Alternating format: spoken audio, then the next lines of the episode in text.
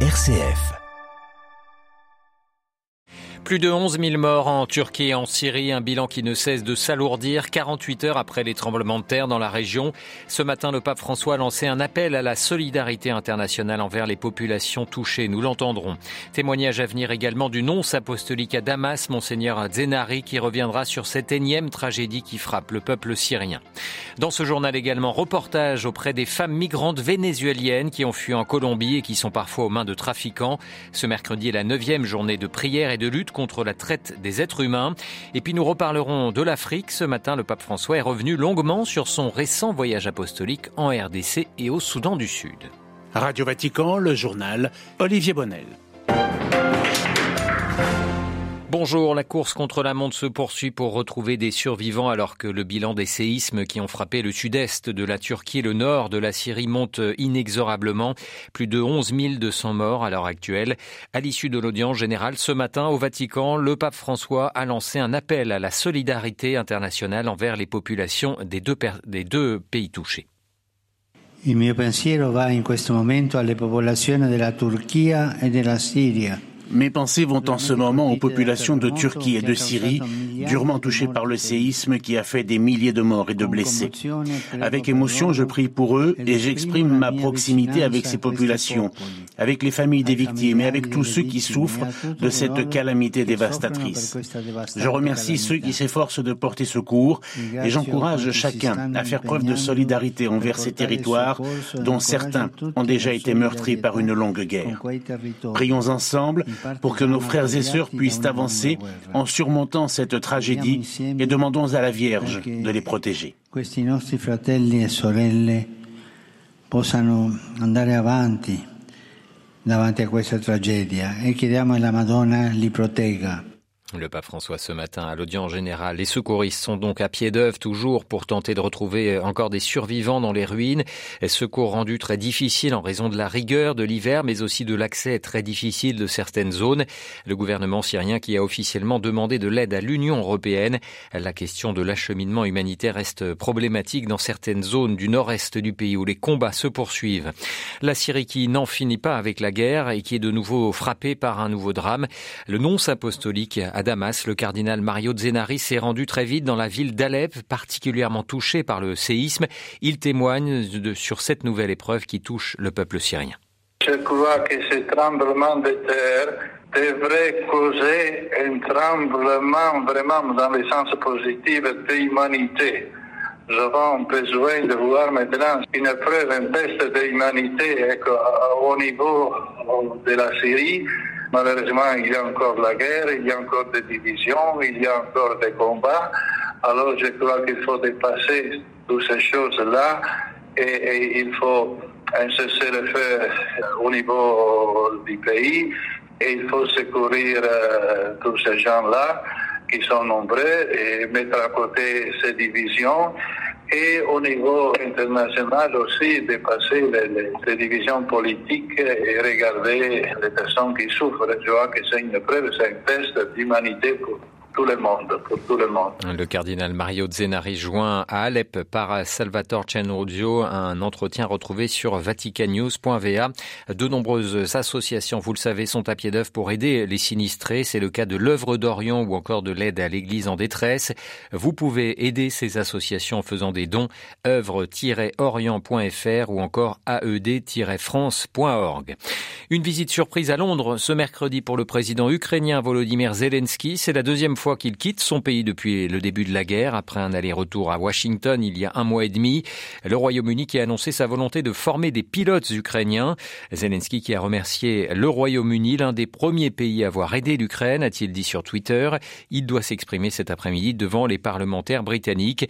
Demain, c'est à Bruxelles qu'est attendu le chef de l'État ukrainien où il assistera à un nouveau sommet extraordinaire des pays de l'Union européenne. Un sommet dont l'un des dossiers prioritaires sera consacré à la guerre. La Cour suprême britannique a confirmé ce matin la légalité du protocole nord-irlandais qui introduit des contrôles post-Brexit sur les marchandises qui arrivent en Irlande du Nord. Ce protocole se trouve au cœur d'intenses négociations entre Londres et Bruxelles depuis plusieurs mois. Le texte vise à la fois à préserver l'accord de paix de 1998 qui a mis fin à 30 ans de conflit en Irlande du Nord en évitant le retour d'une frontière douanière, mais aussi à protéger l'intégrité du marché unique européen. En cette neuvième journée de prière et de lutte contre la traite des êtres humains, nous partons en Colombie, où un pays qui accueille un tiers des 7 millions de Vénézuéliens qui ont fui leur pays. Plus d'un million d'entre eux ont été régularisés par les autorités, mais d'autres, sans titre de séjour, continuent de survivre jour après jour. C'est le cas de femmes, notamment parfois aux mains de trafiquants. Ce sont elles que veut aider un réseau de religieuses à Bogota. Marie Duhamel un jardin où respirer, un espace sûr où se confier, un lieu aussi d'apprentissage. Voilà ce qu'offrent les religieuses adoratrices et les sœurs de la divine volonté aux Vénézuéliennes réfugiées à Bogota. Nous sommes dans différentes paroisses et nous nous consacrons au travail social. Mais avec la situation actuelle, des femmes tous les jours plus vulnérables, nous nous sommes engagés dans la promotion des femmes.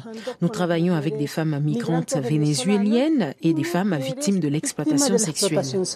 Cyril Sévillamar de la Divine Providence a tendu la main ainsi à Susanna, un nom d'emprunt. La jeune femme de 18 ans, arrivée il y a 5 ans à Bogota, mère d'un enfant de 2 ans, a repris son destin en main. J'ai des amis qui se consacrent encore à ce genre de choses parce qu'elles n'ont pas de moyens économiques de subsistance. Parfois, nous arrivons et nous ne savons pas que le monde a d'autres choses à nous offrir, même si nous n'avons pas de compétences particulières. C'est ce que j'ai appris ici. On nous a offert les outils, la capacité de gérer nos émotions, de nous libérer des choses qui nous empêchent d'avancer, de comprendre que nous sommes des femmes émancipées, que oui, nous pouvons apporter une contribution à la société, à notre famille, et que nous sommes aussi capables de travailler, d'avoir un bon travail. Chez les religieuses, Susanna a appris le métier d'infirmière, mais rêve de design. Elle trouvera peut-être bientôt un emploi grâce au Global Solidarity Fund, une organisation inspirée par le pape François qui met en contact les congrégations et le secteur privé. Marie Duhamel et un reportage sur euh, ces femmes migrantes en Colombie à retrouver sur notre site vaticanews.va. Comme après chaque voyage apostolique, le pape François a consacré sa première catéchèse de retour à Rome au bilan de sa visite lors de l'audience générale ce matin en salle Paul VI du Vatican. Ce mercredi, il est revenu donc sur son 40e voyage apostolique qu'il a mené, vous le savez, en République démocratique du Congo et au Soudan du Sud. Le compte rendu de Delphine Allaire. Deux pays visités comme deux rêves réalisés. La RDC d'abord, une terre riche en ressources mais ensanglantée par la guerre, déplore François, réitérant l'image du diamant, source de discorde, violence et paradoxalement d'appauvrissement. Cela suffit, répète le pape comme lors de son discours aux autorités, cesser d'exploiter l'Afrique. François s'est souvenu de sa rencontre bouleversante avec les victimes de l'Est, sacrifiées sur l'autel des affaires illicites, dit-il, confiant être encore ému des femmes ayant déposé au pied de la croix des armes et autres instruments de mort. Le pape évoque aussi aussi le moment enthousiasmant avec les jeunes et catéchistes congolais. Pensiamo alla forza di rinnovamento Pensons à la puissance de renouveau que peut apporter cette nouvelle génération de chrétiens, l'outil saluant les nombreuses vocations du pays et invitant les prêtres et consacrés à surmonter trois tentations, la médiocrité spirituelle, le confort mondain et la superficialité. Ensuite, le voyage a revêtu un caractère écuménique dans le plus jeune État du monde, le Soudan du Sud, avec les anglicans et l'Église d'Écosse. François évoque un pèlerinage de paix pour que tous soient un dans ce pays éprouvé par la guerre et le drame des déplacés qu'il est venu visiter, rappelle-t-il, pour les écouter et leur faire sentir la proximité de l'Église en première ligne à leur côté, car, conclut-il, Dieu place son espérance non pas dans les grands et les puissants, mais dans les petits et les humbles. Delphine Allaire. Le Congrès américain réuni hier soir à Washington, Joe Biden y prononçait son discours sur l'état de l'Union, discours très attendu qui marque l'ouverture de sa deuxième partie de mandat. Le président américain s'est voulu combatif, promettant de finir le travail pour rendre à l'Amérique sa fierté et à la nation son unité. Il a aussi expliqué que les États-Unis ne se laisseront pas intimider par leur rival chinois. Pékin a réagi quelques heures plus tard en expliquant vouloir défendre avec fermeté ses intérêts tout en exhortant les États-Unis à ne pas uniquement percevoir leurs relations bilatérale comme conflictuelle. puis la question de la taxation des superprofits a également été abordée par le chef de la Maison Blanche. Les entreprises du secteur pétrolier annoncent eux des, des bénéfices records comme Total Energy ce matin.